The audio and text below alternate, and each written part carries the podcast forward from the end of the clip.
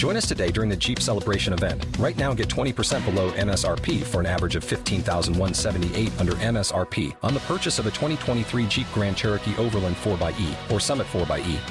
Not compatible with lease offers or with any other consumer incentive offers. 15,178 average based on 20% below average MSRP from all 2023 Grand Cherokee Overland 4xE and Summit 4xE models in dealer stock. Residency restrictions apply. Take retail delivery from dealer stock by 4 1. Jeep is a registered trademark. Hello, everyone, and welcome to the Phileas Club. This is episode 71, a special about life in Japan.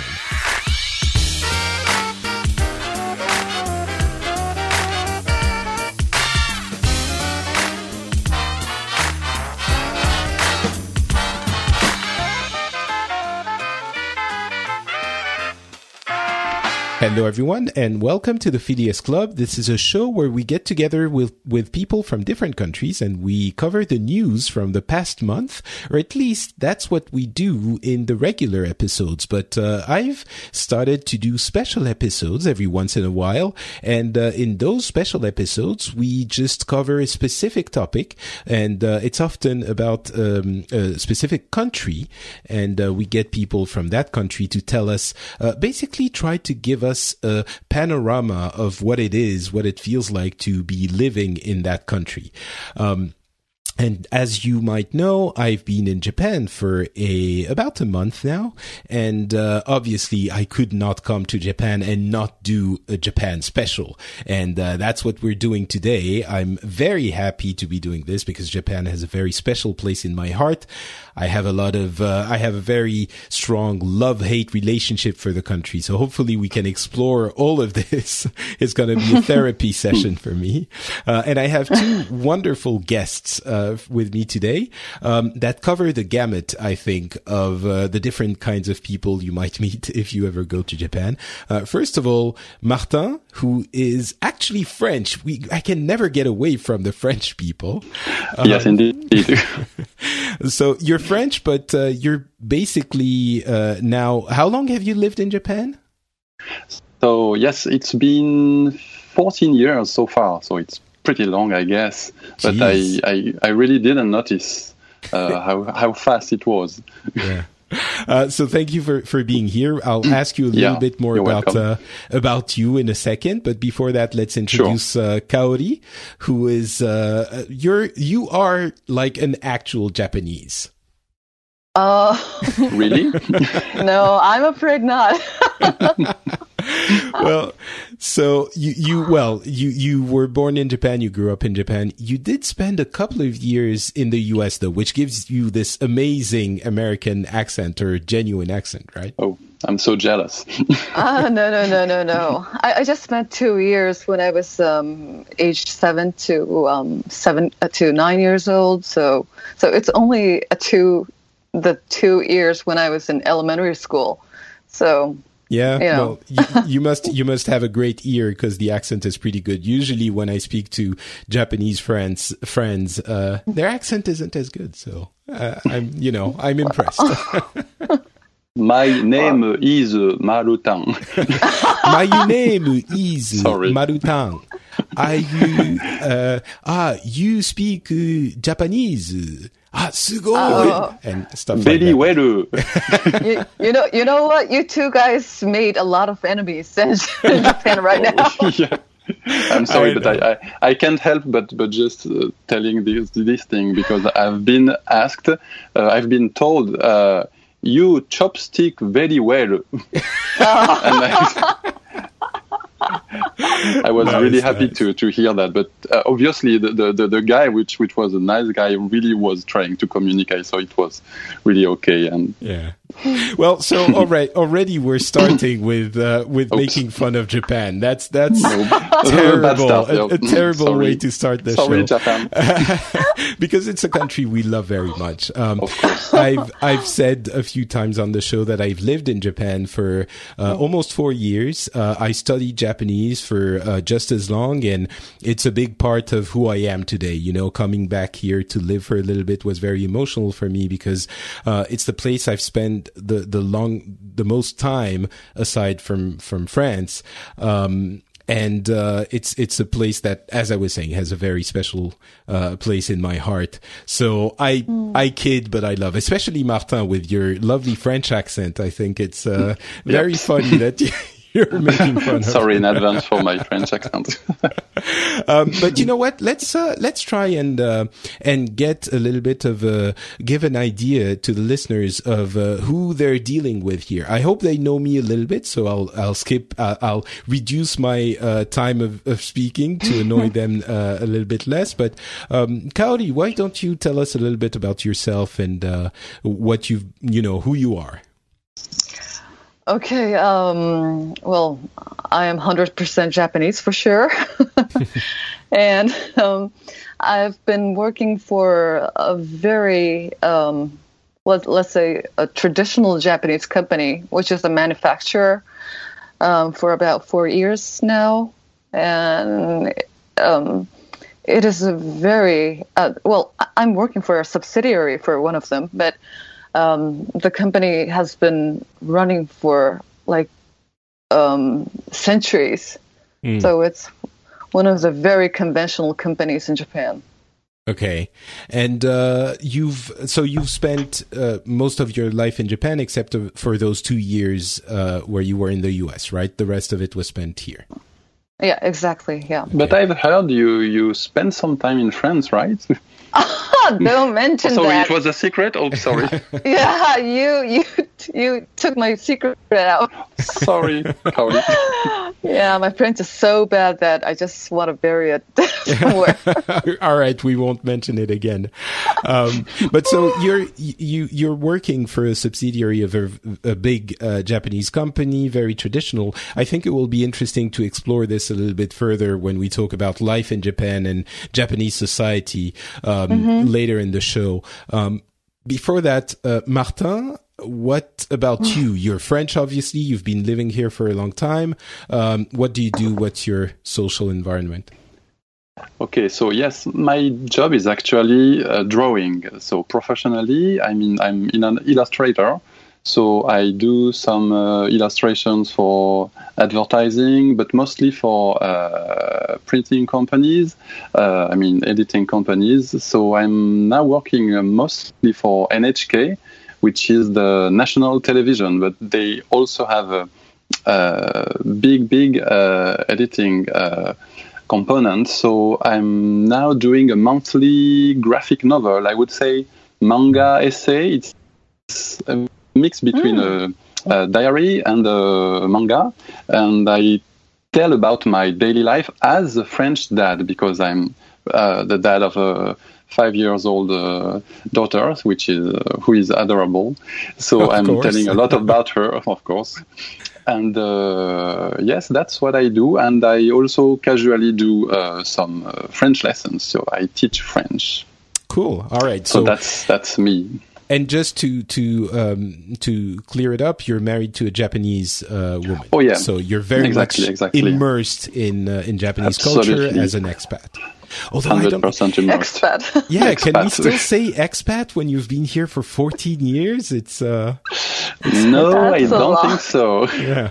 Actually, I don't like this word because for me it means really people uh, who have been sent in Japan without really wanting it, actually. And most of the 100% expats I've met or I've heard of are really not into Japan and they, they, they take it very uh, lightly. So, and they, for most of them, they actually don't like to be in Japan. And of course, they don't learn the language. So, mm. expat, uh, I think it doesn't fit to me. Yes. I, okay. All right, that's fair enough.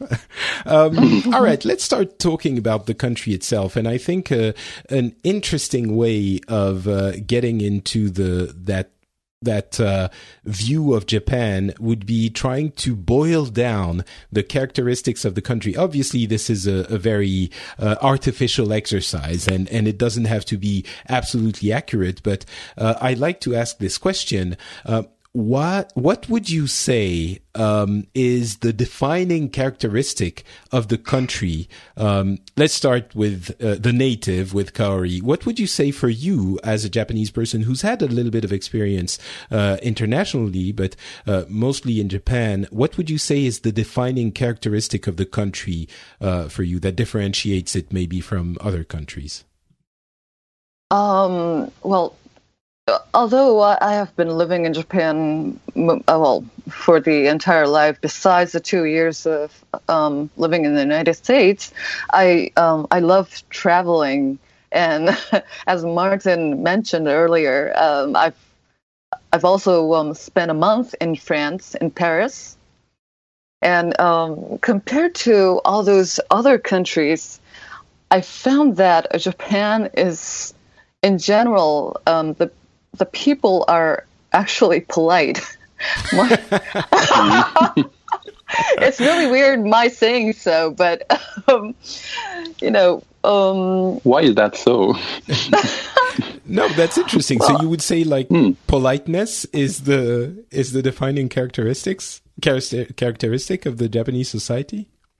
Um, yeah, I think so because whenever you know you ask about like a, a, um, a direction for somewhere in other countries, there there are people that who just reject you, or like you know they yeah. don't understand English, so so they just ignore me, or so so sometimes um, you meet people that do not try to help. Right, but, but in, in, Japan they you, will always. In Japan, they, they, they will. Yeah, they do. They. Even though they can't speak English or they don't understand English, they try to understand. Um, because th- uh, why I know this because um, I've taken a lot of um, my uh, overseas clients to a lot of places, and sometimes they try to go on their own and um, ask a lot of Japanese, but most of the people they encounter, they are, you know, responded with some very respectful ways. Mm. So um, yeah, I, I found know, it. it's no, I think it's it's a, it's a very interesting way of putting it, and it does echo something I felt I've always felt uh, for the country, which I think might have an even uh, deeper uh, cause, which is you know, in Japan, it's very important. And please feel free to interrupt me and say if I'm saying something silly because you two know the country a lot better than I do. But um, I've always felt like it's incredibly important to uh, manage other people's feelings to an extent that uh, is really almost feels unnatural to some foreigners. I don't know how similar it is in other Asian countries, but certainly in Japan it's the case, and it's not the case in France. Uh, whether or not it's with your friends or a, a, tourist or someone in a store where you're working, or you know, you always try to almost actively, maybe not always, but most of the time, you're actively thinking what is what should I do now to not offend to that nice. person to be nice? Yes, maybe that's yeah. a better way of putting and it. Is that is that true? Like you actively always think I should be. what do I do to be nice and not make them uncomfortable, or you know? Um, I, f- I, I felt that yes. and you started to feel the same too. oh yeah, yeah, really, really. Even as a long time living uh, in Japan, yeah, I felt I, I, feel that almost every day, and I've heard many many stories about people yeah, getting lost and. Uh, Japanese people would even go with them, even if it's on the opposite side of the subway, just mm-hmm. to bring and to, to show them the, the, the good way. And besides, um, the, to make people feel comfortable uh, comes with the famous, now famous uh, expression omotenashi, uh, which um, Patrick, you, you might know, uh, which means really welcoming the art of welcoming people. So they, they, they brought it as as an art because the you know there's the Olympics coming in uh, wait four years four years so they are already preparing and uh, yeah the omotenashi um, expression is very important but you know what um, it's not about um, someone's your own benefit. Um, what, what I find it interesting is is mm, that they are acting um, to be polite, not just because that will merit the country or merit in somehow or the other for themselves, but it's I think that kind of politeness comes from the the fact that we're living in a small island so that we can survive helping each other. Mm. So, So- is it is it like to help each other for to increase the probability of surviving as a society, or is it to not because if you didn't pay attention to everyone else, there are so many people everywhere, you would end up being you know annoyed all the time because there's always someone to annoy you. Mm, that's um, also true, and also, um, you know, living in this small island, um, you can't live by yourself um, without the help of other people. Mm. So, um, and also, well, I'm maybe I might be jumping to um, the conclusions too too far, but but um, there's a saying that the the sun is always watching you. I've never heard Well- this. Which means um, well, sun in a more ancient saying, but um, It's I not. think It's not big. It's not Big Brother. It's the the sun. it's the sun. yeah, the but sun I- is watching you, it's watching you all the time for your good behaviors. even at But- night. no. Yeah. So, but that proverb also comes from the fact that, you know, um, even though we're not that religious, well, people tend to think that J- Japanese are mostly Buddhists, but actually we're not. Well, maybe um, in funerals we go to the temples to Mhm. sit um, to say goodbye to the uh, deceased. But but other than those major events, we're we don't you know pray for God or go, go to church.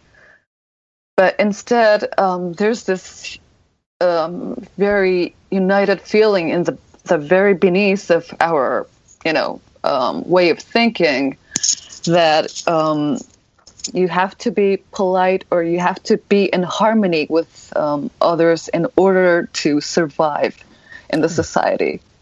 That's really interesting. You know, it's And yeah, it it's uh it, i've i've had a couple of uh, okay. When i was working here i was working for um uh school conversation school. So i met many many different people. And i often like to tell this story of this um woman whose children had gone to um to high school uh, i'm sorry to university so she had a lot of free time and she was coming to study french and she told me that after a few months of um, studying french her, her friends had told her that she had changed a little bit and you know that surprised me a lot i thought she wow has been she has been badly influenced she by has the been devil. Frenchified. Uh, and so I asked. I asked how and and why, and she said, "Well, you know, there are. I used to um, when I would go out with my friends to the movies or something, and then we would." finish and I was tired and if someone would say let's go have tea I would go even if I didn't want to. And nowadays, because we've discussed different things and, you know, I realize that I don't have to. And so sometimes if I'm tired, I will say, Oh, I'm sorry, I'm tired. I'm going to go home. And it's not like her friends would say, "Oh, that's terrible. What? Why would you do this to us?" But they would just uh, note that now she would say these things when she didn't before. Um, So I think there's also a, I, I even would say a dark side to this being nice all the time. It's that it it feels to me like it does go to the extreme of sometimes suppressing your own uh, wants and desires and needs in order to please the person you're interacting with. Would that be fair, Kaori? Uh, yeah, I think that's fair, and that's the price to pay to you know be polite to all people around you. So, do, that's do pretty- you feel that? Do you feel that as well? Uh, that sometimes you have to do that, even if you don't want to. Well, I feel it all the time, actually. That- uh, that's okay. Okay, all the oh, time. oh, all no, the that's time. like. yes. Um, could you give us uh, uh, an example or two, uh, either in personal life or at work, or you know how people do things? Well, um, to you know, pick up a very um, obvious example, when I, whenever I am invited to um, a, like a drinking party from my colleagues, um, wh- when I say no, then from the next day on, you you are a little bit, you know, casted out. Mm. well, it's it's not yeah. it's not You're not obvious. one of us. Yeah. yes, that, exactly, exactly. They they're they they don't don't do it apparently, but if you tur turn them down second, third, and you know more and more, and then you will wind up um, being isolated. And you know, this is one of the examples I always give to my friends who ask me about Japan, and I say. It, when you work in a in a big company, very often uh, the coworkers will go out and drink, and and maybe it's not the case for you. You can tell me, but in in many uh, big companies, it might be almost every night. You know, it's not like there's a drinking yeah. party once a month and you have to go and it's painful, but you go anyway because you're you know you feel obligated. It's almost every night, and you have to go almost every night in some cases. Is that what happens for you as well, or you know, is it a common thing that it's uh, three, four times a week?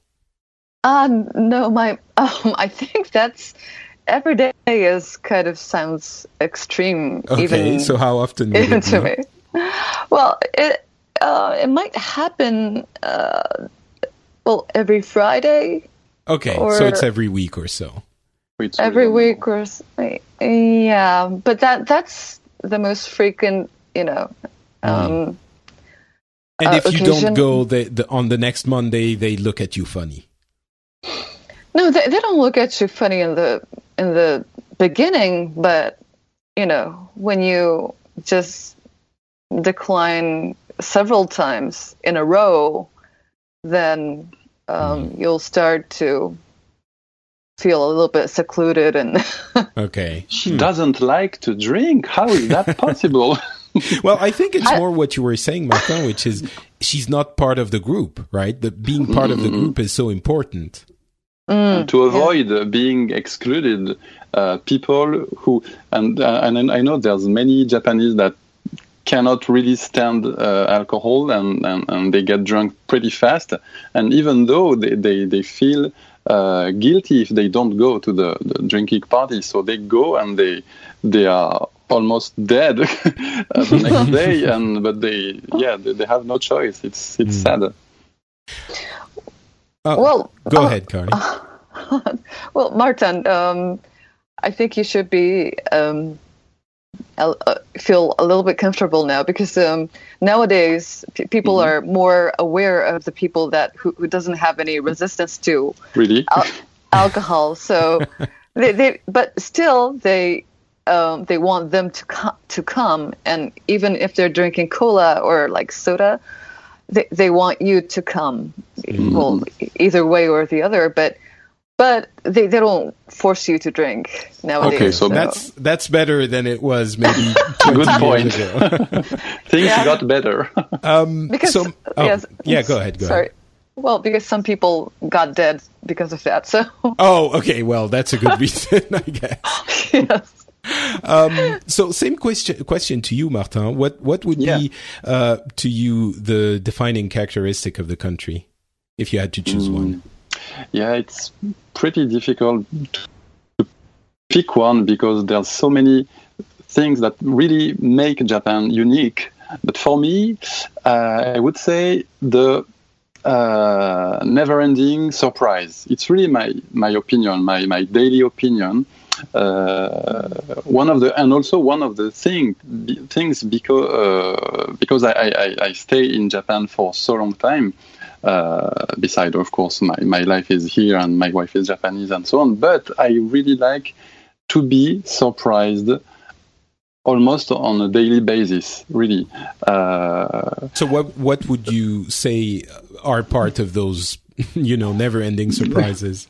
yeah, it, it can be really small things, really in the streets, some some details, some signboard uh, with nice character uh, drawn on it, or it can be also people you, you, you, you get to meet really funny and interesting people that you, you, you wouldn't would have never imagined to, to meet and uh, also places I, I live in Tokyo but uh, it's it would take a, a, whole life to, to explore and, and, and find all the hidden places in Tokyo and so as an example, uh, last the it was uh, last week. Yes, I was I was having a walk uh, in Daikanyama. So it's mm-hmm. a pretty trendy trendy place with a lot of nice shops and and uh, and restaurants. And uh, on the right of a very chic and very uh, trendy trendy boutique, there was a curtain, you know, a noren with the Japanese uh, curtain with the name of the restaurant written on it. Yeah. And behind the curtain, it was like it, nothing was written. It was a hidden place. Uh, it was a cafe in a garden uh, with nice tables and candles and craft beer. So I felt like I found the paradise. so you know, I, I, there's many many examples like that. So, but I like to be to be surprised like this, and it's it's very rich uh, on things but, like that. Yeah. But it's different from from France, for example, where you come from. You don't feel there's as much surprise in a country like France. It's maybe because I, I, I lived longer in France uh, so far, but I think Japan has this pretty unique unique thing. Although there's people uh, that get bored pretty fast, so I guess it depends on on the people. But uh, yes, for me, that's one of the mm. uniqueness of Japan. You know, I know I about, don't know if. You, no, mm-hmm. Talking about the small places, I think yeah. that that's that's also one thing I often find.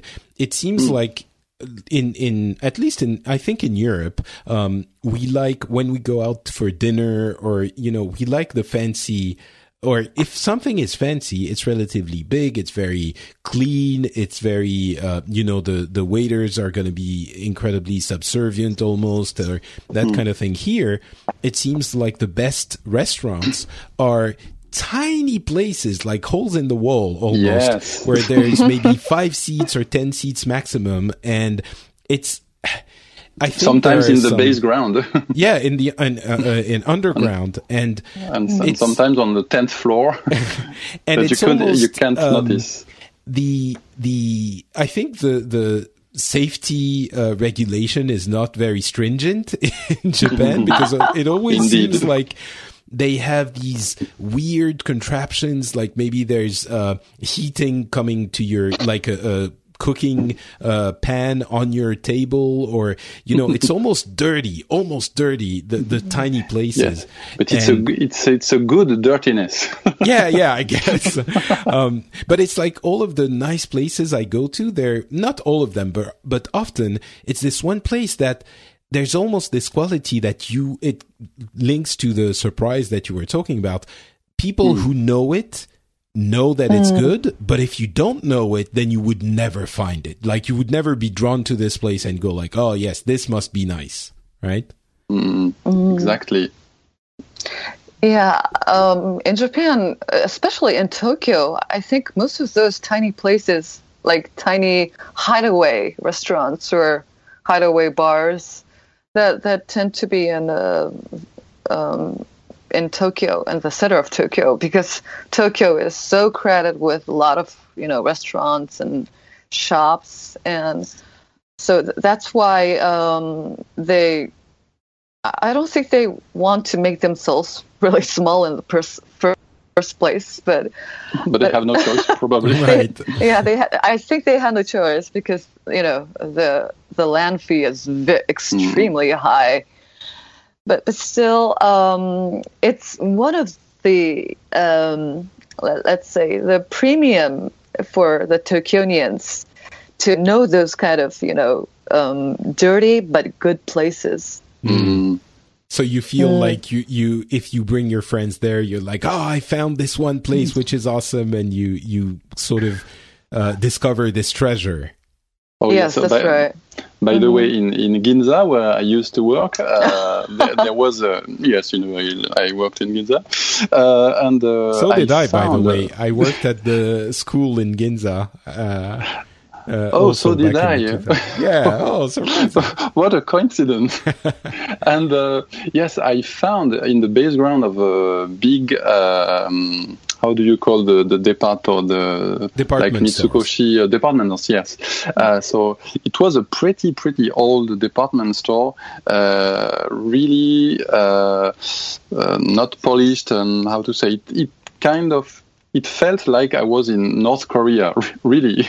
really? Uh, because it was it was a Matsuzakaya to not to name it, Yeah. uh, and it was pretty old and really old fashioned and and, and, and, and gray and brown everywhere and not really attractive. But I found this little gem in uh, in the base ground. It was a uh, it was a meat uh, meat maker, meat uh, b- uh, seller, which with with a counter where you could eat a delicious gyudon, the, the, the, the, the most incredible and delicious gyudon. Gyudon is a is slice of uh, of beef on on top of uh, good rice, actually, to basically.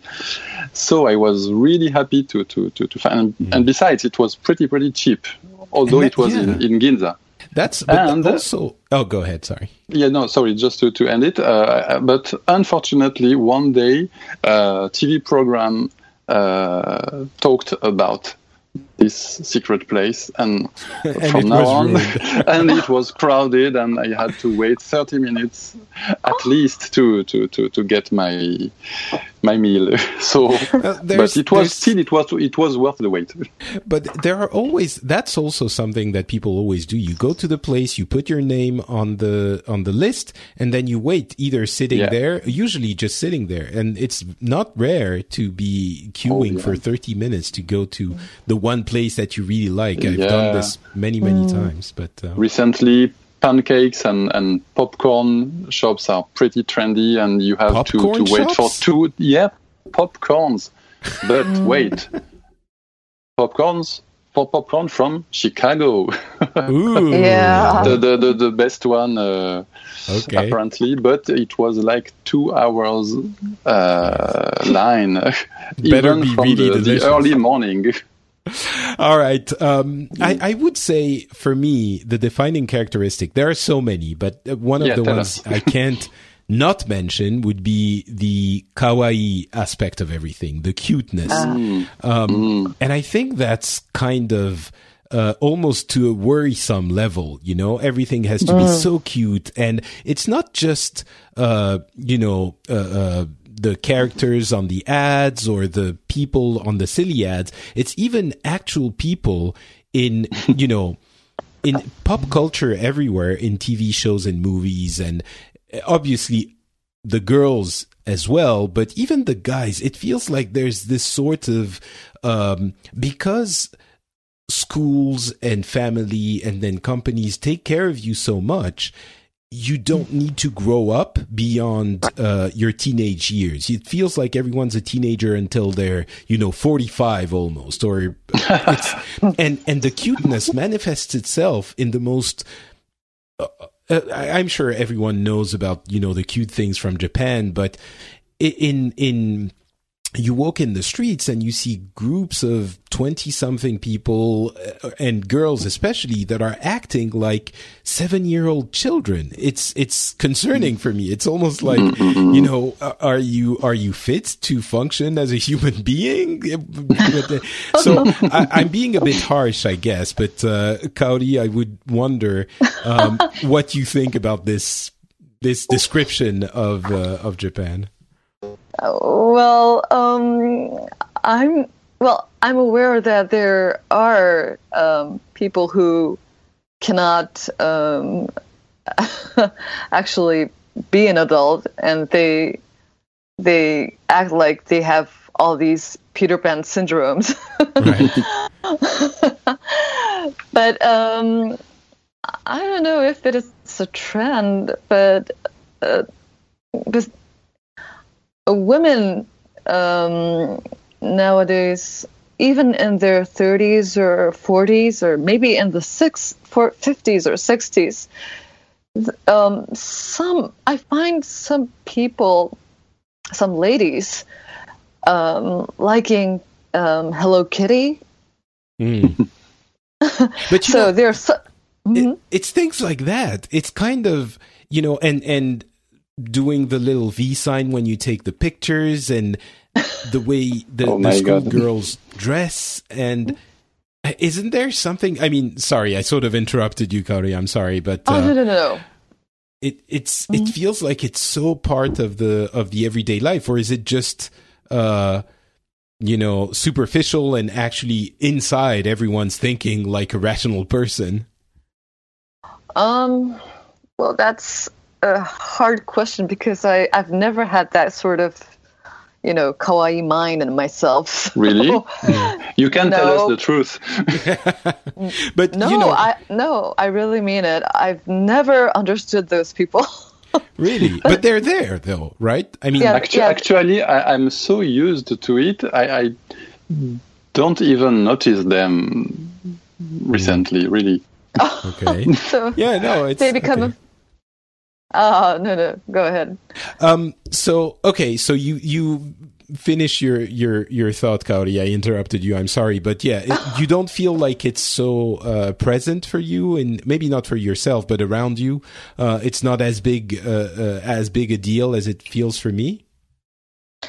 Um, I'm, I'm not sure if I can at least imagine what they're um, psychology, sir. Right. But, well, I can't be in their shoes, but but still, I think those people eh, are able to manage their two, you know, like different um, personalities. One that one that want to behave like like a child, and want to be like premature and just just have fun with their lives but but the second personality is to adjust to the society to the especially to the workplace because they have to earn some money for a living. Huh that's that's interesting. So you're saying it's not the way they would like it's not their actual um uh character it's just a part of of something they like and they do it consciously maybe understanding that it's a little bit you know too kawaii but they like it so they don't really care. It's just something maybe it's even more accepted here but it's not like they're actually children inside their heads. They also have the serious side and they can be serious when they need to I think so because um, if not, then there will be so many, you know, jobless people, job, jobless youngsters in Japan. But, and there but isn't, fact, yeah. Mm, and there isn't. Uh, well, there are increasing, um, you know, um, jobless people, uh, young people nowadays. But but at least um, before I got um, this recent job, I worked for several companies before, and I I saw some girls that you know wear wear pink all over, or or like um, they they love cute stuff, kawaii stuff. But on um, that level, it's close to to cosplay, right? Yeah, it's close it's to almost cos- cosplaying. Yeah. But it's it's like their hobby you know they mm. they like to turn off the, turn on their switch or turn off or either way around yeah. i don't know i don't know which is which but but um, if they're working they behave like an adult they do their job um, for well um, their work well done but um, just as they once they um, finish their job they just um, click into another you know, personality that they could have fun with themselves. So maybe what I'm seeing isn't necessarily the people being childish, but a societal acceptance of uh, you know, it's not bad if you're behaving a little bit childishly. That's not what you know something that is important for being a functional human being as long as you're doing what you should be doing then whatever be be a, a ridiculous little kawaii thing we don't care it's not it, whereas in in uh, in western societies i think there would be a judgment cast mm. on that kind of behavior uh, maybe mm-hmm. in japan that behavior doesn't matter as long as you're being you know uh, uh you're being good in other ways, in, in the important yeah, you're, ways. You're right on this point because, yeah, people really, uh, even if we can see Japan as a conservative country, uh, people really don't care. You, you, I mean, you can meet in the street uh, a guy uh, wearing a 19th century uh, woman dress, and people wouldn't notice. They, they, they don't people don't react. They, they just think maybe it's normal, okay, and they they go on. So yeah, hmm. people but accept that because it's part of the of the culture. Hmm. And I think Martin, you you are speaking of the, the people who are living in Tokyo because you know uh, especially around Harajuku, which is the you know fashion center of um, the entire Tokyo, where people like to dress um, like in extremes like oh yes either in in, the, in that place people it's it's even more normal you know but I, really? I, was i was talking about people that i met i have seen in pretty remote place uh, in tokyo i mean remote from harajuku mm-hmm. so like uh, ginza for example and uh, mm. even though people wouldn't notice mm. Mm. So, um, all right, let, we're and talking. and about... also, yes, one more thing, yes, yeah. uh, about the the, the cuteness. Uh, so it's not only people, but as you said, Patrick, it's really uh, the whole society. And a uh, good good good example of this would be the the mascot business. You know, it's right. not there's not only Kitty Chan, but there's hundreds of mascots uh, for everything, every brand, and mm-hmm. every uh, every part of Japan. And there's even uh, contests, uh, mascot contests, and uh, they are so so uh, they, they, are put, they are put in the media everywhere. We we, we see people wearing mascot costumes, and there's even mascot races. Uh, so it's it's really crazy. It's uh, I think people in the U.S. will know uh, you know the mascots for the sports teams, and they have those mascots, mm. you know, mm. costumes in in games. Imagine if that was for mm-hmm. everything. Like your bank had a mascot, and your yeah, uh, which is restaurant the case in had Japan. a mascot. Yeah, exactly. I remember seeing Hello Kitty uh, as a mascot for a bank here 15 or 20 years ago and I was floored. And of course it was because the, the women, uh, that didn't work much as much at the time, um, were managing the money because the, the man was too busy going to drink uh, with his buddies. At the time, it was maybe more than once a week, um, going to drink with with the work uh, uh, colleagues, and um, and the woman was in charge of the money. So in order to appeal to the to the housewives, they had Hello mm. Kitty as a bank mascot. It was very weird. Um, but so maybe it's a difficult question, Kaori, but uh, mm-hmm. I would like to ask you what it was like growing up in Japan, and you know anything that comes to mind. We're almost uh, in a in a uh, psychiatrist's office now, so but you know the kind of what what would you answer if I asked you what it was like to grow up in Japan to try and give an idea um, to the the listeners of what a Japanese person feels about their uh, childhood and, and growing up and school and family life and all of this. Um, and boyfriends. Ah, uh, Martin. if, if you, you know, that's your call. You can talk about whatever you want. I will kill you after this. no. well, um, I might not be the, um, you know, um, not be the exact person to answer to that question because um, due to the years that I spent in the uh, in America when I was um, in the first and second grade in elementary school, um, when I came back to Japan afterwards, um, it was um, well, in retrospect, um, like a sort of a nightmare for a couple of years. Could you still speak proper Japanese uh, at this time after two years in, in the US? Sorry. Uh, could, could you speak uh, proper Japanese after two years in the US? Because I've heard such people Oh. tend to, to, to, to lose their native tongue. So, That's wa- was it the um, case for you? Yes, that that was partly the, the case. Oh. I, I've been um, going to Saturday schools when I was in the U.S. Um, Saturday Japanese schools, Mm. and um, so my parents wanted me to keep up with the you know native Japanese, but obviously I was going to um, the the local school for five days a week, so I I wasn't good at Japanese at all when I came back to Japan.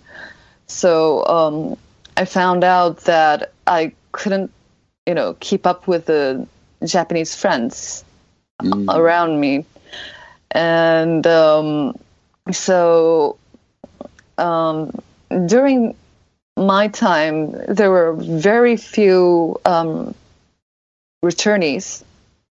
Do you call it nowadays? Returnees? Um, Returnees? uh, who, who who came back from foreign countries. Ah, so people who were born in Japan and came back. You know, I think it's it's actually pretty significant that there is a word for people who left the country and came back.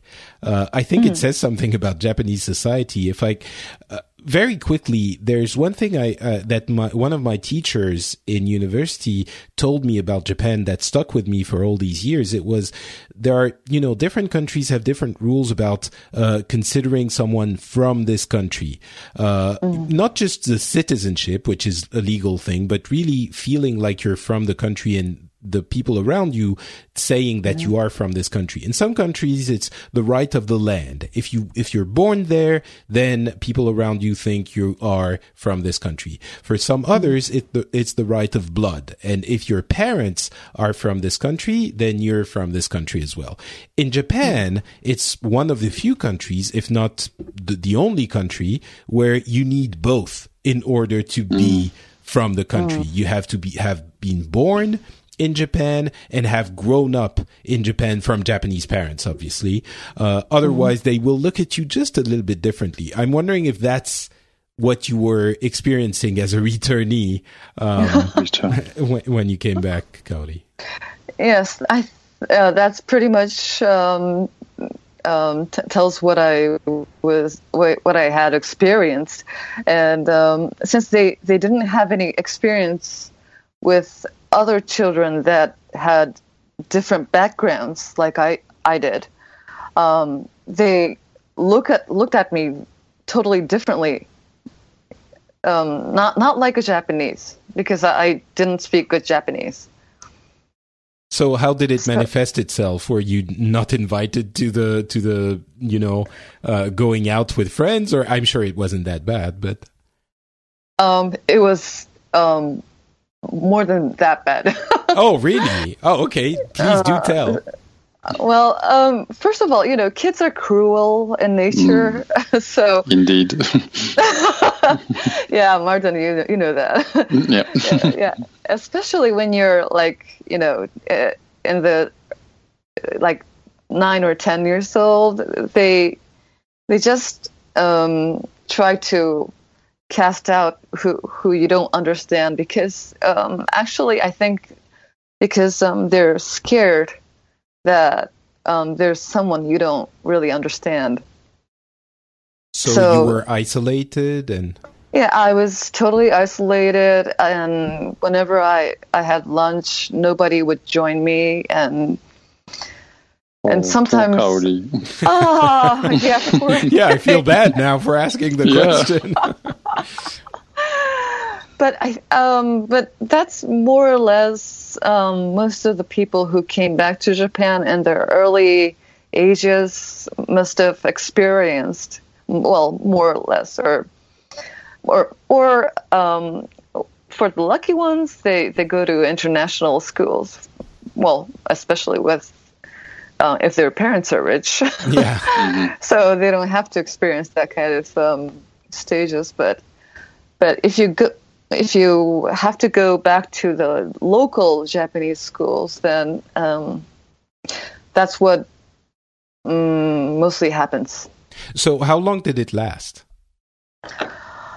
Um, it lasted about about an year until I um, I That's a long time. yeah I yeah until I caught up the the language and and um, gradually learned that e- even though you couldn't speak Japanese so well, you just ha- you can just smile and try to adjust what people are doing and try to do the same thing.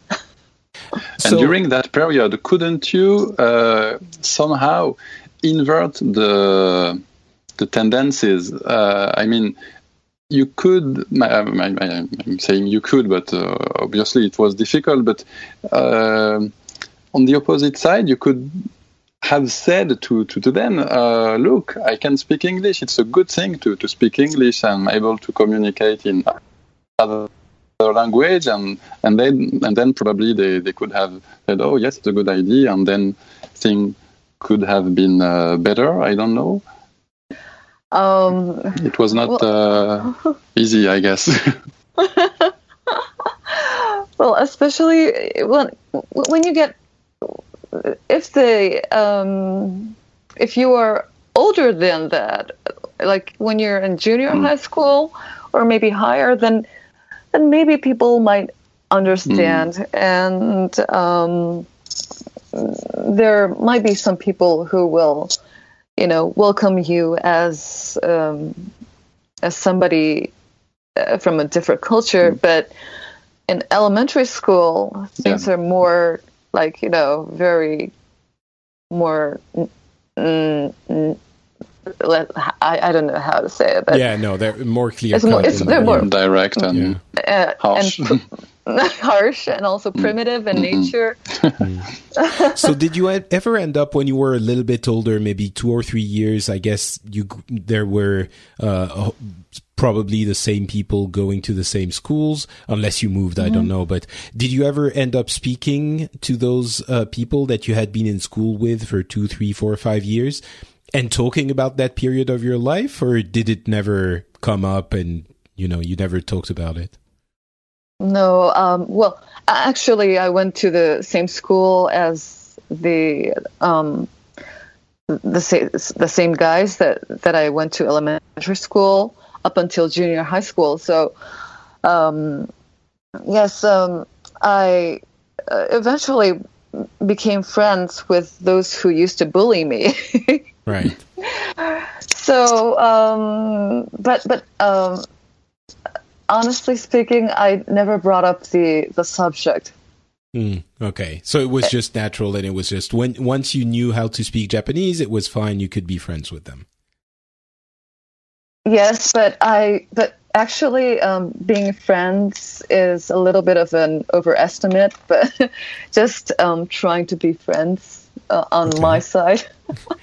Okay, so uh, did, you never really became true friends with them after after all of this. No. Okay, no. so where did you get your friends from then? Uh, If you have friends, maybe you don't have friends, which is fine. Uh, well, at least I have um, Martin's wife. exactly you met Yes. in uh, high school right yes, that that's where where I uh, made my first real friends.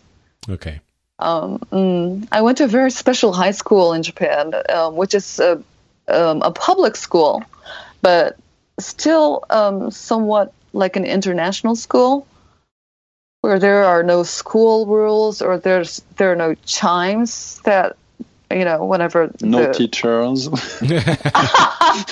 that would be fantastic.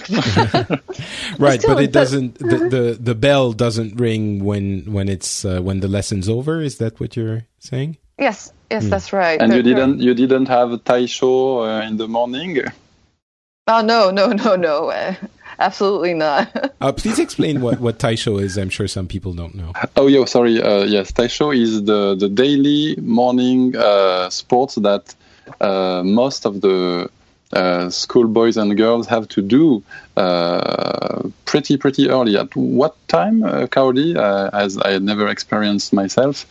Uh, well, you, you've never experienced yourself? Uh, no, no, no, I, I didn't do a Taiso.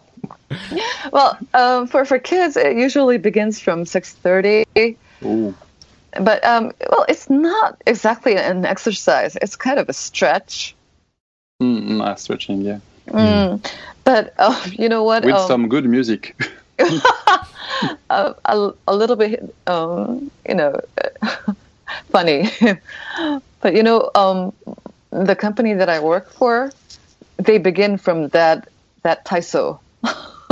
Really? You, Yes. you My start God. the day with stretching in the company? yes, for for five minutes. nice. You know, my my wife is uh, tells me that she feels Japan is like uh, Europe in the fifties. Very often, she says it's like in in many aspect, in many ways, there is this. Can and understand that, yeah. It feels like there would be company songs and these kinds of things we had uh, maybe in the U.S. or Europe in in those times. But um, um, before we we move on, I want to ask how are the relationships with between boys and girls in high school? Because this is also something a little bit strange if you look at manga and video games. It seems like there's a level of shyness between boys and girls, which is almost uh, uh, concerning as well. Maybe it's not the case in reality. Um, it depends on what level is is concerning to you. well, I, I mean, in I think in there's always in any school, you know, at, at when you're a teenager, you sort of uh, start discovering the, the the the opposite sex, and it's a little bit, uh, uh, you know, you have all the stories like between who likes whom and all of this, but even beyond that. It seems like uh, boys and girls in Japanese, maybe junior high schools, they don't interact much, uh, and there's a little bit of I don't know how to describe it exactly, but uh, uh, inherent shyness to to uh, uh, the different groups, and they don't talk to one another, or when they do, it's a big deal, or you know these kinds of things. Mm, um, well, uh, if you if you ask that in the Tokyo area, um, the the young people in in junior high school, they're more like they have more information and they are more like you know mature in a way Well, in um, in ter- in terms of knowledge. So they they want to grow up fast. Right. So they, they, they try out a lot of, you know, um, not so um, um, impressive things. okay. They they they're being kids and being idiots, which is what Yeah. kids do. Ex- exactly. But also, um, but but I don't know. It depends on the. Uh, I think the the regions,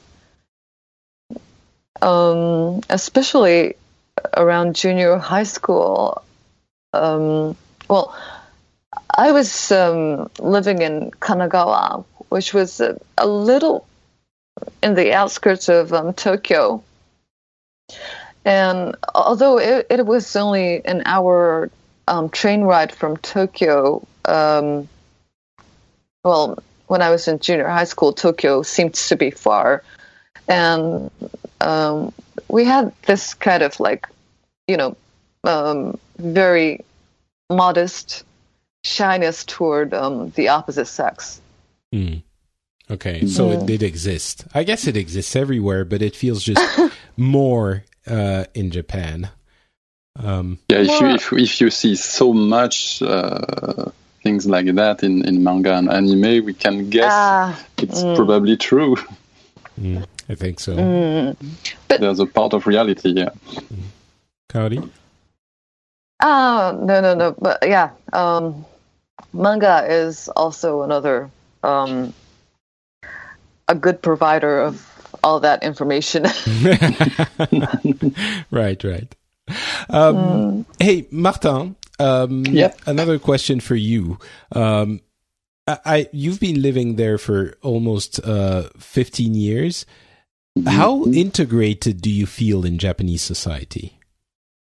Yeah, that's a good question because uh, I think every foreigner living in Japan uh, for more than two, three years uh, question themselves uh, about this. So I think, like everybody, uh, I would say I'm integrated, but I will never be, I will never be 100% integrated, even though I speak a perfect Japanese Japanese, even though I spent the next 30 years here and uh, I, I, go to a retirement retirement place here. Uh, I will always be uh, a foreigner for Japanese people. Gaijin. So yeah, yeah, I will be a gaijin. Yes, exactly. but I actually I don't mind. I don't want to be 100% integrated. I don't want to be uh, assimilated as a Japanese. Which, uh, Why if, you, if you if you if you look at me, it's it's it's impossible to to to misunderstand to misunderstand me to uh, with. Um, to mistake Japanese you with people, Japanese. To mistake me, yes. Uh, but why, why, tall and why do you not want to be 100% integrated? Because I'm I'm happy to be here, partly integrated, but keeping my own uh, culture and my own uh, type mm. and uh, specificity as as a French uh, guy. So um, and besides, I, I, it serves me. It, I, I, use it because for for my living because I teach French uh, casually, and I when I draw, I draw as a mm, mostly as a French guy talking about French things and French living in Japan. So it's part of of what I do, and uh, I feel comfortable with with that. Um, so, and uh, one other point is people really zero percent integrated. So I'm not talking about myself. I'm talking about foreigners, yes, like I mentioned uh, before, the the expats. right, right. Uh, so and and really they they they just don't fit, and they they don't like, they don't even learn the language that which really mm, makes me think, why are they, why are you here? Yeah, there there's definitely a population of uh, expats, and you know some of them have just been sent here for work, and they're going to be here for mm. a couple of years, and I think that's understandable. But there are also people coming here and who live here and who have lived here yeah. for a long time, and yeah. they don't they really don't want to to. I mean, it's fine, I guess, but it's just surprising for me. Um, but maybe they come for the politeness we were talking about earlier. They're happier here in a society where everything is easy and you know you have convenience stores everywhere that are going to sell everything from drinks to foods to to to socks to everything.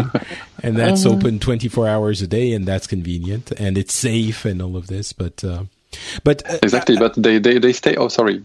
Uh, yeah, the stay. The, the, the, biggest problem probably comes uh, from the fact they stay uh, with people from their country, or I mean, they are speaking languages. So uh, yeah, it's the expat community, and they stay together. Exactly. Yeah.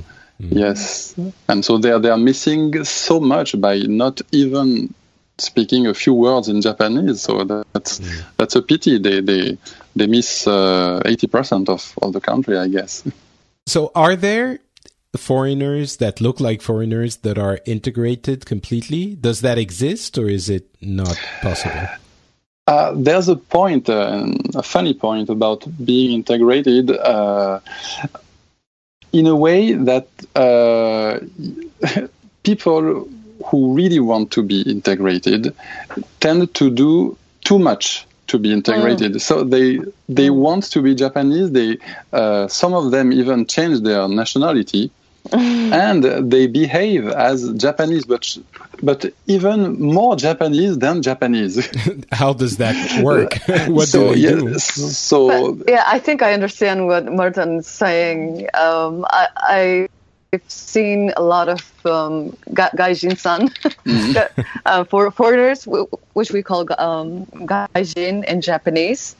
But um, there, there, it, it can't be denied that um, foreigners, especially with like blonde hair or blue eyes, or you know, we the Japanese in general, they they cannot, you know, um, look at them as as Japanese, even if they're hundred percent integrated and unless unless you do some surgery, but yeah, yeah, make your um, nose a little bit, advised. fl- yeah, flatter and yeah but so yeah you're saying Kaori that they don't never they they will never be fully integrated even if they try to so what do they do when Yeah. you say they do too much So yeah, so uh, a good example. You know, uh, probably Patrick, you you noticed people are really bowing a lot. You know, Yes. to, to, to say to, to, to say I've okay, noticed, to, to say yeah. Of course, when when you salute people, yeah,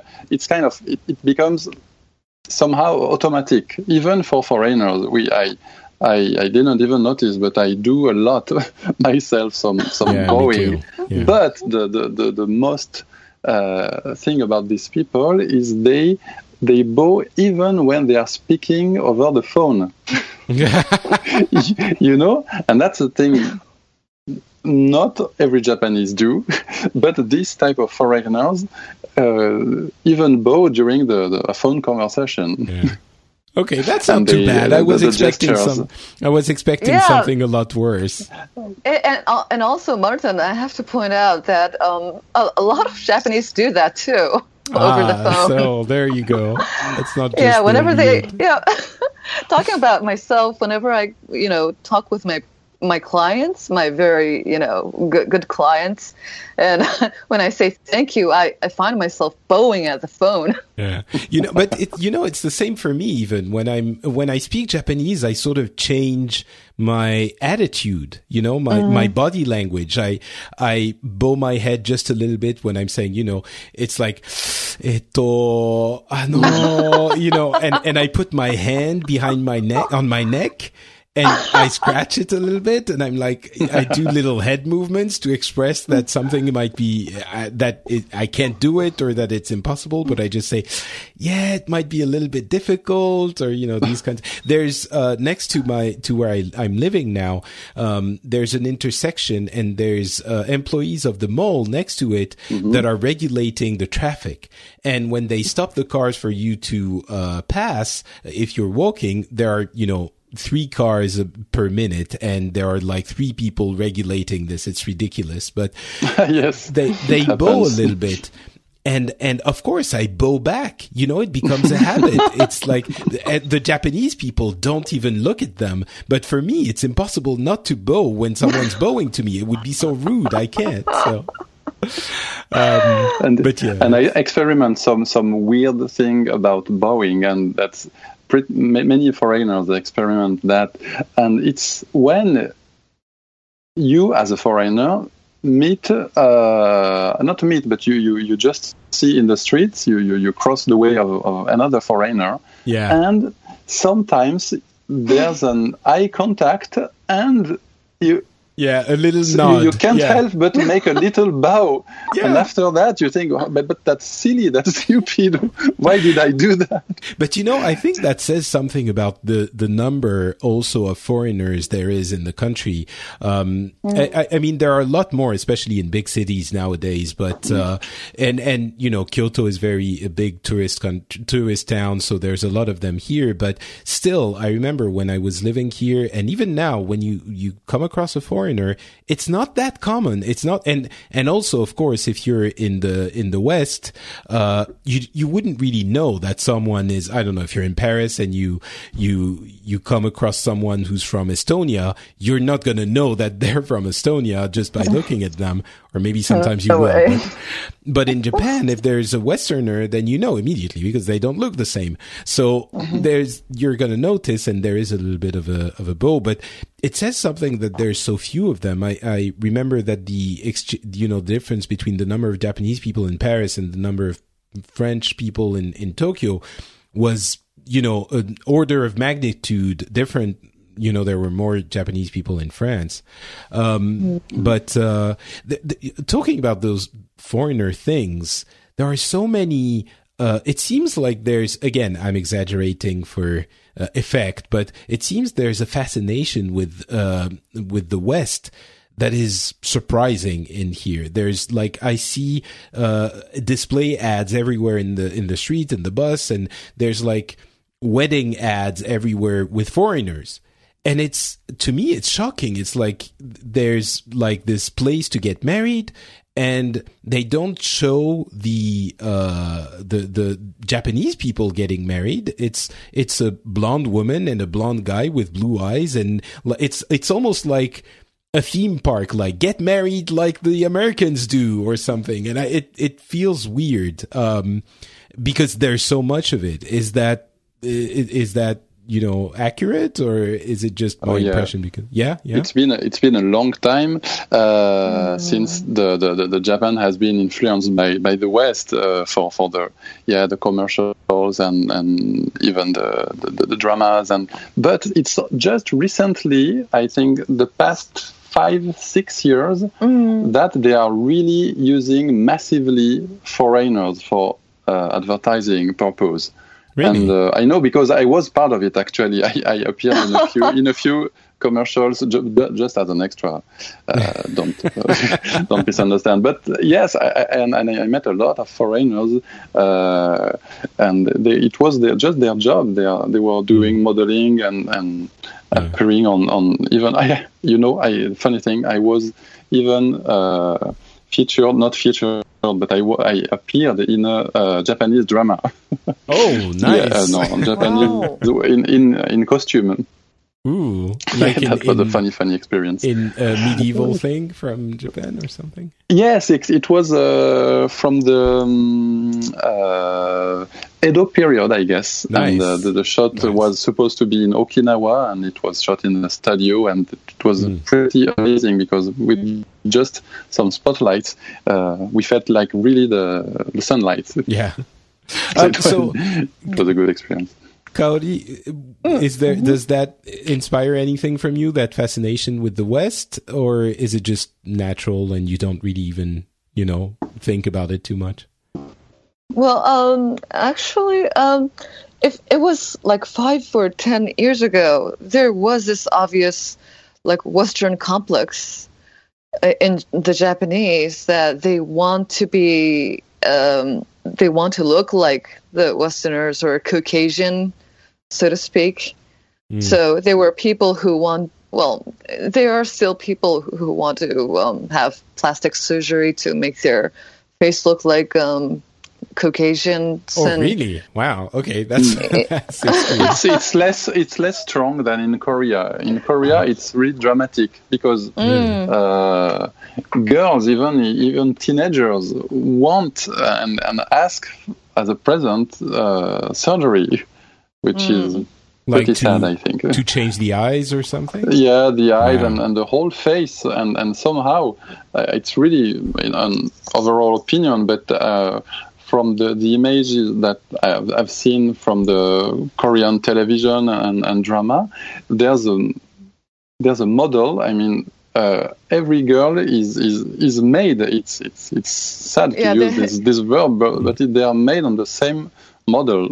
Mm. Yeah, so they all look the same. yeah, yeah, and it's it's really obvious that they they they had they had they went uh, over a surgery, and uh, mm. fortunately, but, Japan is not that far. Mm, okay, and but, I think. Oh, go ahead. Oh, go ahead. sorry.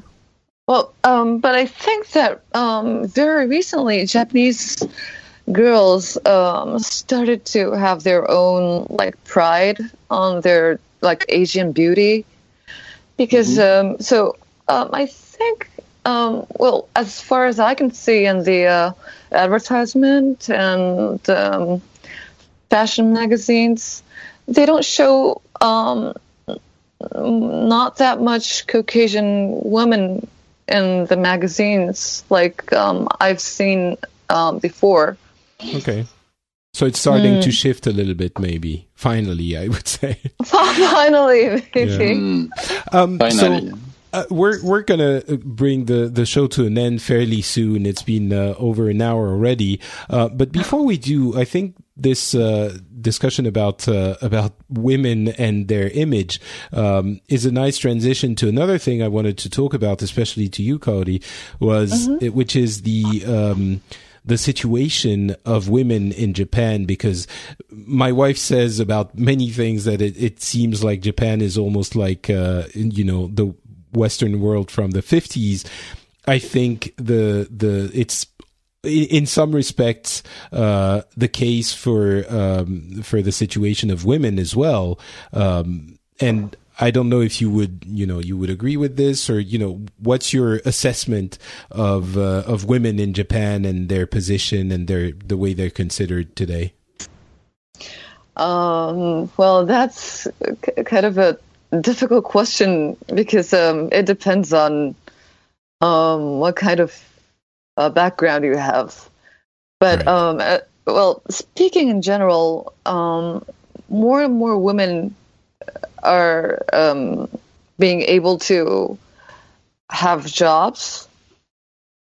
Okay, and, so uh, let, let me stop you. Let me stop you there for for a second. Already, it, to me, mm-hmm. when you saying more and more women are able to have jobs, it feels like maybe not the 50s but maybe the 60s or the 70s right? We wouldn't say that about about europe.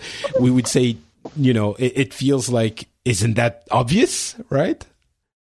Um you can say it's that. still not that obvious uh, unfortunately i think mm. well so so that that's why i, I said that um, it depends on the background if you're um, graduated from a prestigious university then there's kind of a close to 100% that you can get a serious job, not a clerical, you know, temporary job until you get married, but you can get a permanent, you know, a, a good job, um, as well as men do.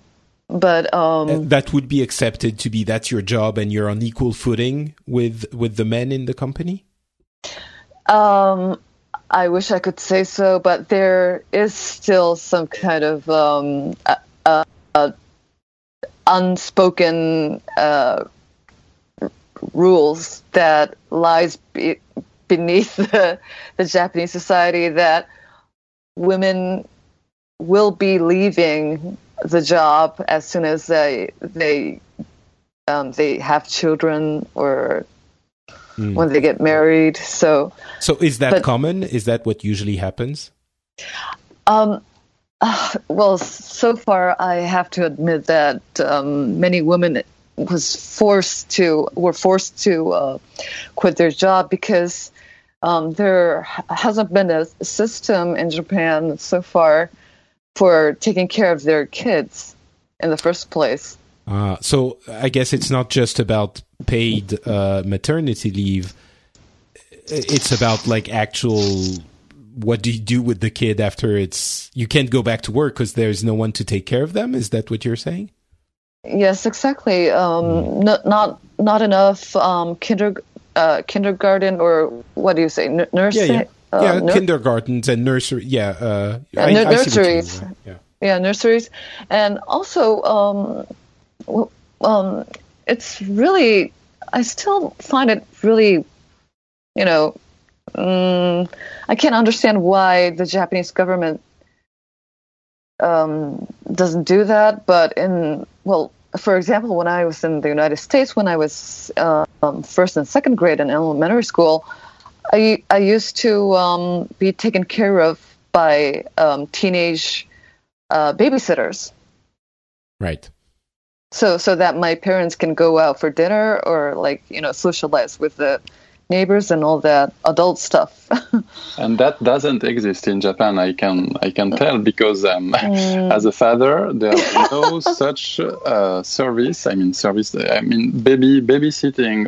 Mm. I think mm. almost doesn't exist in Japan. That would be a great idea for some kind of a startup or a company or maybe maybe I'm I'm looking at this from a Westerner's eyes. Maybe it wouldn't be accepted. Maybe parents. I think agree. it would be hard for parents to, to accept to have some foreigner uh, taking care. For, I mean, oh, foreigner no, no, no. people. I mean, not I mean for... uh, people, not foreigner. Sorry, I mean, uh, oh, people stranger, they don't know, stranger. taking care, stranger, yeah, stranger, uh, taking care of their kid while they are away. I think uh. that would be hard.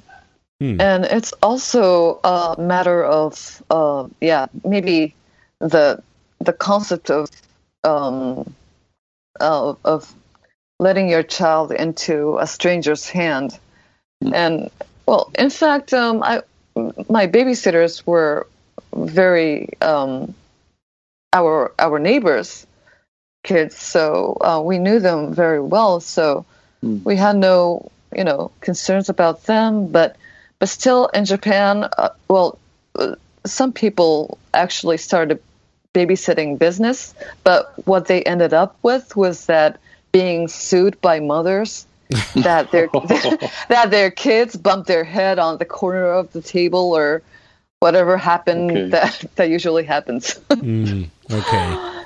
Hmm. So right, that's that's I think very symptomatic of mm. uh, the way society, Japanese society, is organized, and I guess women have to leave their jobs.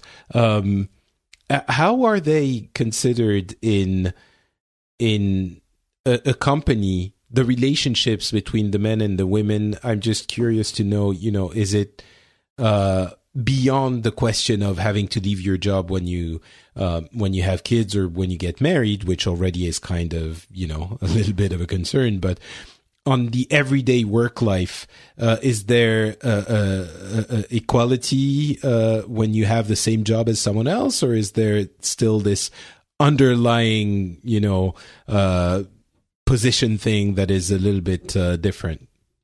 Speaking, sorry, I, want to say, speaking of equality, I think we should mention the uh, the office lady, which yes. for me is is is really really bad and and and. But that doesn't exist not, anymore. Not good for equality. It? Yeah, no, it it's still. Uh, can you confirm, Kaori? Uh, there are still a lot of office ladies, and uh, the, the the the incredible thing is that they are doomed to uh, to be they are just in they, they don't have a proper job they are they will do everything they will uh, so yeah let, let me coffee, explain open the doors yeah yes. let me explain what the office lady is uh, basically the first jobs that women could get in japan in companies were office ladies and an office lady is someone that uh, basically is uh, uh, clerk staff for the company. They mm. bring yeah. tea, they bring food, they open the doors. They open and, doors, yeah.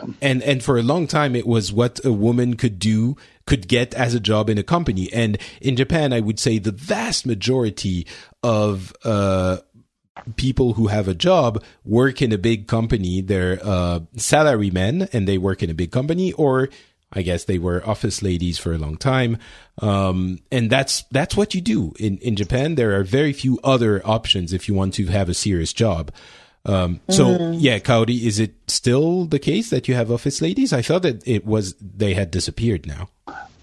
Uh, no, they, they do exist. and, oh and, and, they have an uniform. Yeah, yeah, of course. Um, I actually are, you know, wearing a uniform. daily at my office. Um, really? Yeah, well, it's partly because um, I'm working inside a, a big, you know, plant. Mm. So um, that's do the men a, wear uniform too? Yeah, they do too. Okay, so that's then okay, so that's, it's okay. That's fair pretty fair. fair, fair enough.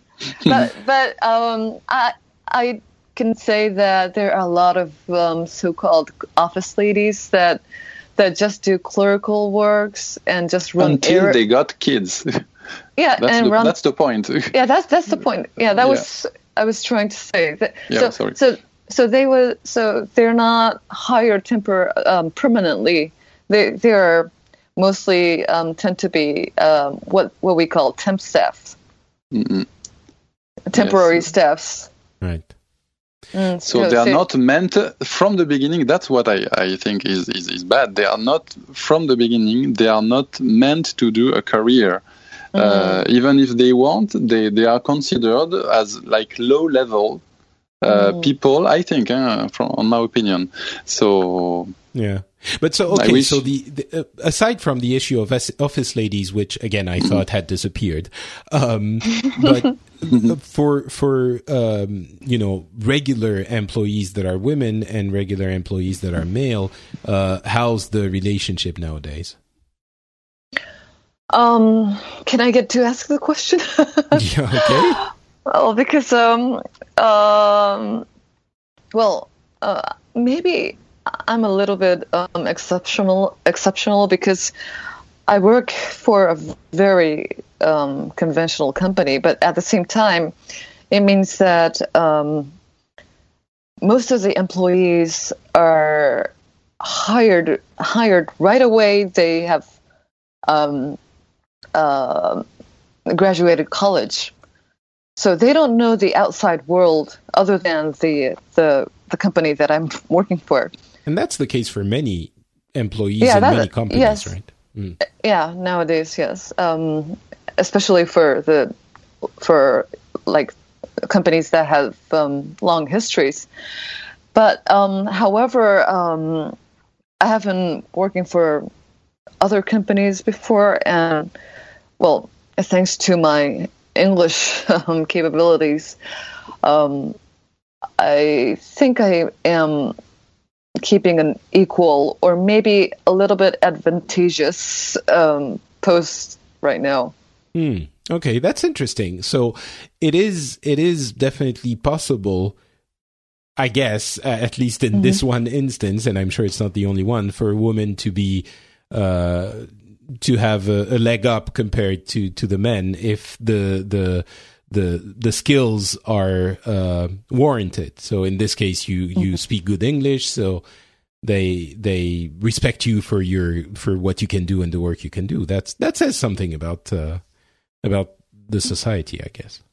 hmm And because Japanese, well, they, they live in this small island and they didn't have to, you know, mingle with other foreigners before for a long time. So, so there are only very few people. Uh, well, it's there are many more people who can speak English, just, uh, good English, but but still, um, people who can speak good English gets to um, get a good job. Mm. Okay, that's that's interesting to know. Oh, Japanese people who can speak good English. Jap- yes, Japanese people Yeah, who can speak okay. English. Yes. Okay. But All still, right. it's uh, you, you you are you are lucky. Sorry to interrupt. Uh, you, you are, I think you are lucky because I've heard uh, many times that even though uh, as Japan is a really patriarchal uh, society, uh, uh, on many mm, on many cases uh, there's no salary uh, equality. I think, and, and men uh, earn more money than, than, than women, unfortunately. Oh, well, On, a, um, on for an equal job, I mean. ah, but maybe On yeah, Most of the cases. mm, that that might be true because um, I've only worked four years and um, I've been promised to be promoted for in a few years maybe, but but still it's um, later than slower than the uh, the same uh, you know same the the men that have not the li- linguistic skills but um, technical skills. So maybe I have joined um, later, so that might be the reason. But they also, I think, they're al- also considering the fact that I'm a female and I'm the late 30s. I'll Mm. admit that.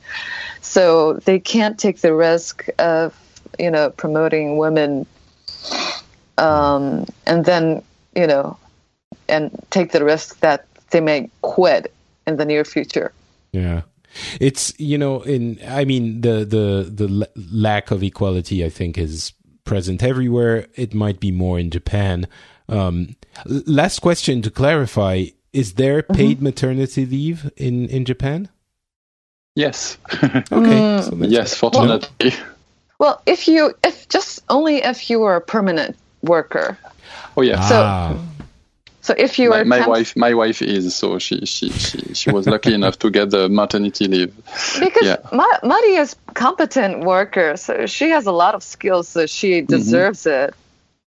Mm, but it's you know, but it's it mm. it means that it exists for people who are uh, who who who are you know who are providing the, the kind of job that the company uh, expects.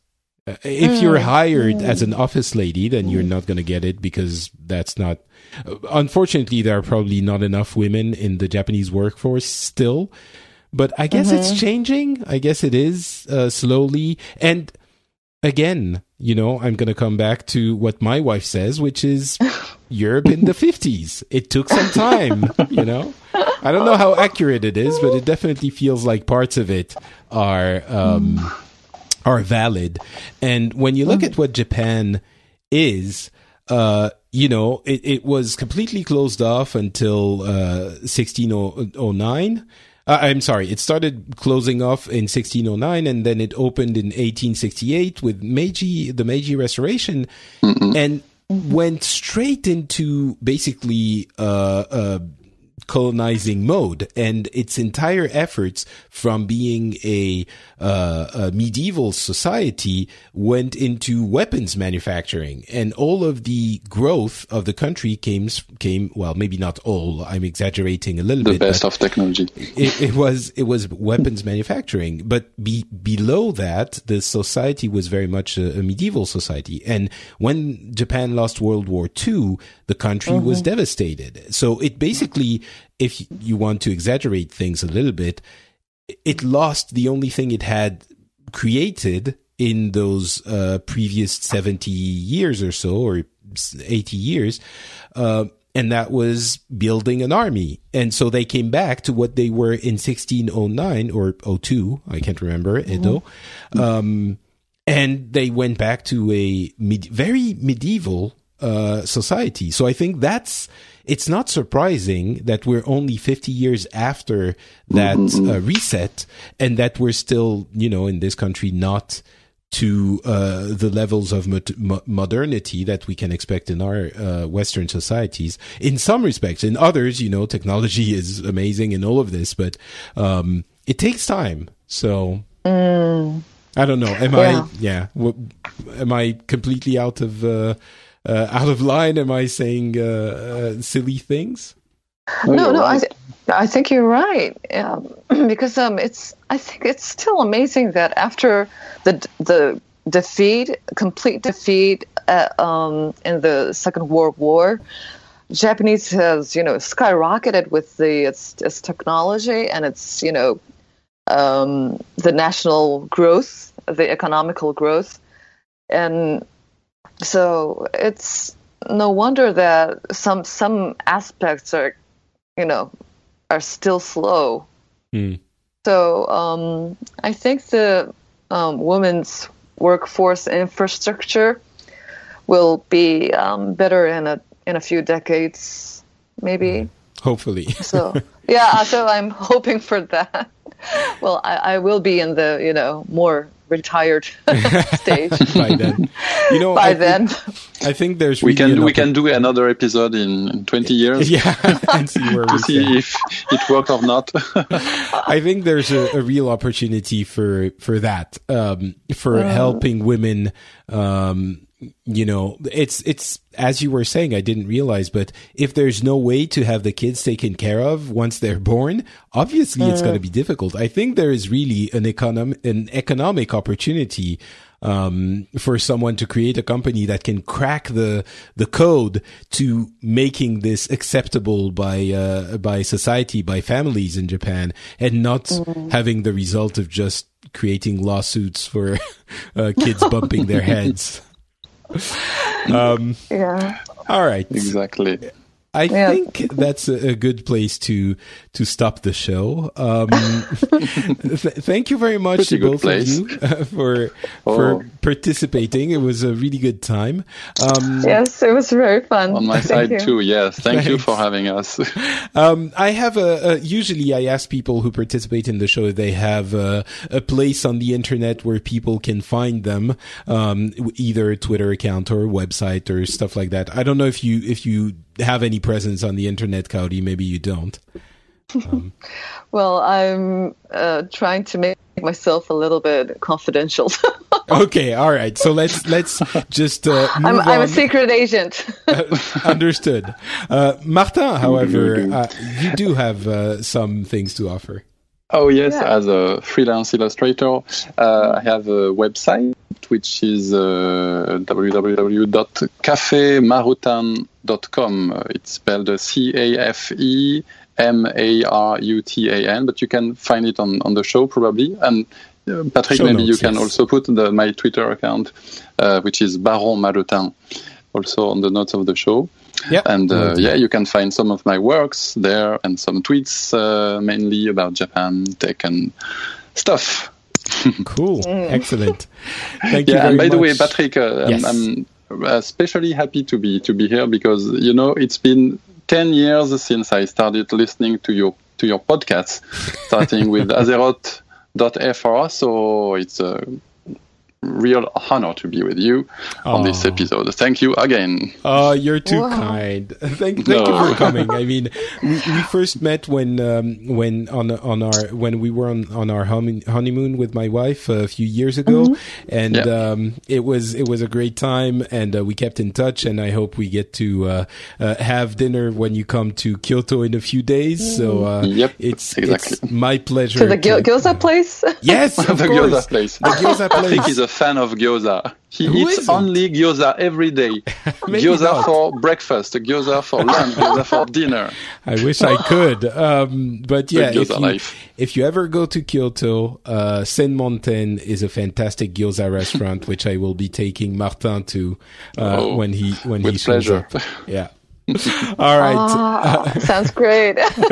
it is and you know it's it's this exactly like we discussed earlier it's this uh, tiny place with where the the the only thing they do is is gyoza and they do it really well and um, it's super delicious it's this one old guy who does the gyoza almost all the time and there's There's always a old, an old guy. Yes, always. It feels like, you know, it's, it must be some kind of Zen meditation because he's there hours a day making the same thing, just the gyoza every day for hours. There's, I don't know how he does it, but they're delicious. So maybe, you know, the pleasure of, uh, of giving delicious foods to his, uh, to his uh, customers, I think is what Sure. drives And maybe him. he maybe he will get a star because maybe you've heard, but uh, for the first time uh, there was a, there was a, a ramen shop that got a uh, Michelin who star. got a Michelin star. Yeah. yeah, yeah. The sushi restaurant got three stars in, in the Michelin uh, a few years ago, but for a ramen shop, it was the, the first ever star, and maybe the next step will be I uh, think for the for Yeah. the Senmonten, the gyoza Senmonten. but it's it's so funny because Kyoto has so many, you know, like um, luxurious or ex- exquisite places to um, dine out. But and gyoza is specifically uh, like a local food for uh, which prefecture was that? Like uh, Chiba or Gun- Gunma or sure. Yeah, somewhere in, like in the. Kanto region. So, so if they heard about your, you know, your love for gyoza in Kyoto, then they will be very, very mad because they feel like they're they have been stolen their soul food. You know what? I think it might be a ploy on my side to for people from there to tell me where I should go next time I come to Japan, so I can have the best gyoza in uh, uh, what was it, uh, Gunma or some Uh, so yeah, somewhere. that place. Um, but yeah, no, I'm I'm uh, I'm always open to more delicious gyoza. I'll I'll say that. Ah, Yeah, people just You will make a gyo- gyoza guide. Yeah, yeah, no, I'm. I'm always always open to that. It's uh, it's mm, one of you know gyoza and okonomiyaki, and actually we went Oh. to a, a couple of pretty nice um, ramen places as well, Mm-hmm. um, which I, I I should make a blog article uh, about all the nice places. I, Definitely, yeah. I have to because people keep asking me when they come to Japan. They're like, "Oh, what? Where should I go?" And I keep typing out the the same thing over and over again. So I should put it, write it down somewhere.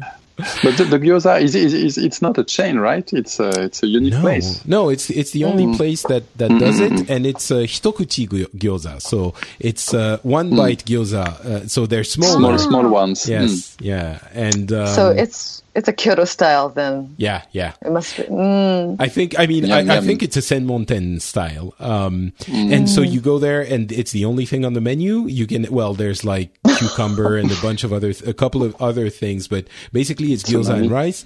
And you order, you know, 20, 30, 50 of them.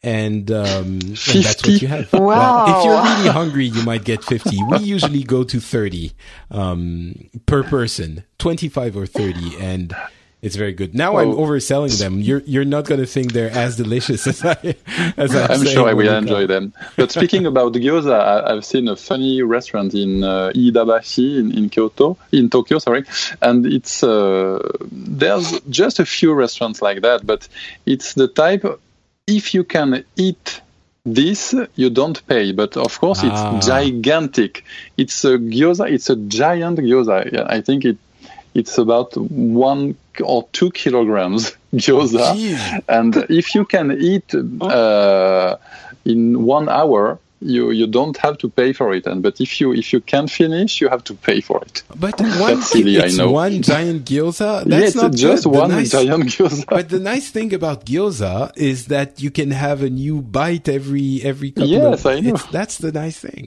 Uh, I'm not, you know, I'm not sure that kind of gyoza. You know, those No, young no, no. people they make silly gyoza. They have no respect for the real no, gyoza.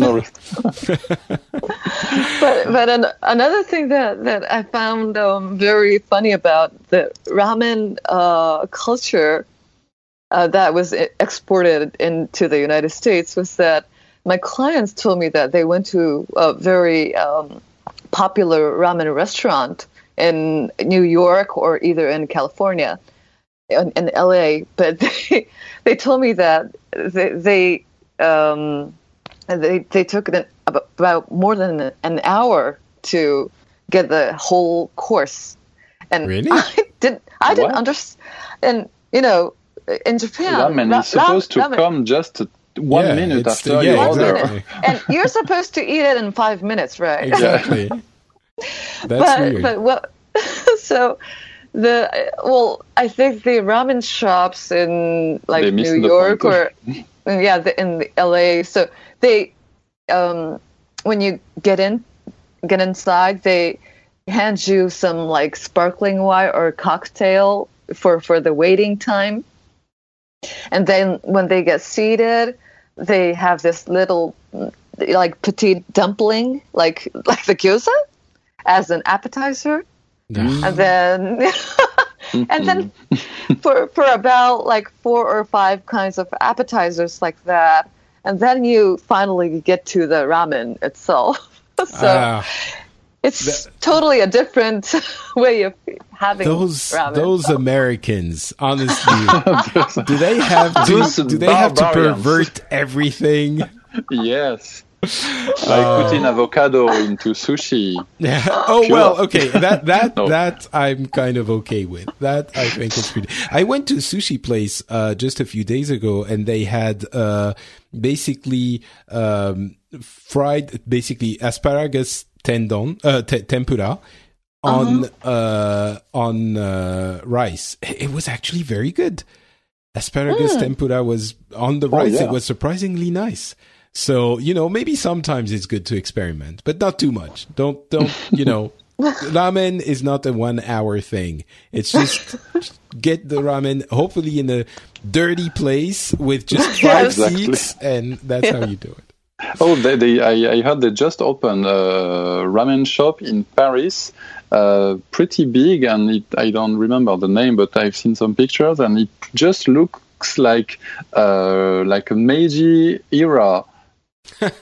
place Really? with, with a lot of lanterns and, and, and old toys everywhere, and it's pretty well done. Well, you know, in, in Paris, there. I mean, I, I'm sure you know. There's uh, Rue Sainte Anne, which is basically Oh, oui. a neighborhood with lots of Japanese and Asian now, a little bit of Korean as well, uh, restaurants and shops. And it's y it used to be only Japanese people uh, that were the owners and cooks and everything. Now it's changed a little bit. Um, but there was a, a okonomiyaki restaurant called Aki, and uh, it Wow. used to be great. Now they changed owners, and they're not so great anymore. But there are Oh. lots of them.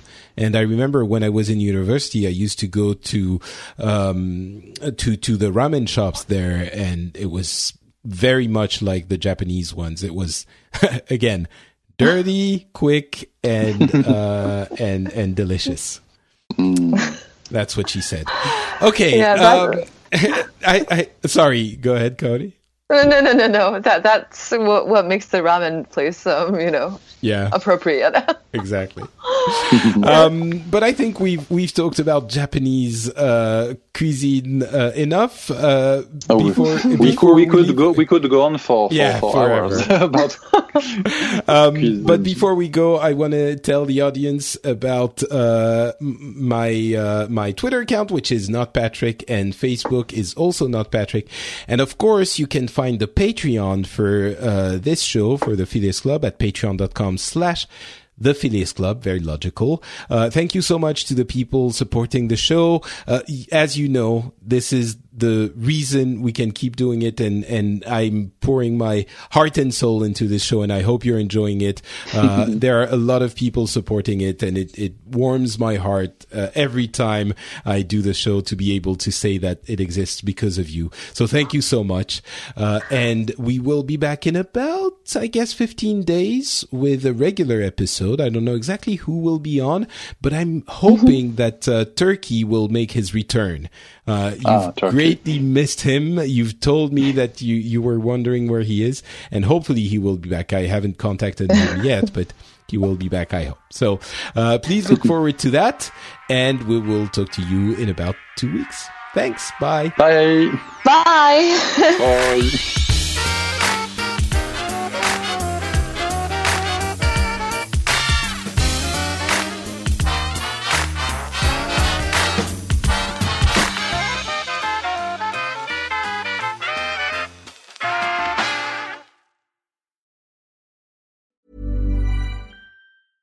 Waiting on a mm. tax return? Hopefully, it ends up in your hands. Fraudulent tax returns due to identity theft increased by 30% in 2023. If you're in a bind this tax season, LifeLock can help. Our US based restoration specialists are experts dedicated to helping solve your identity theft issues.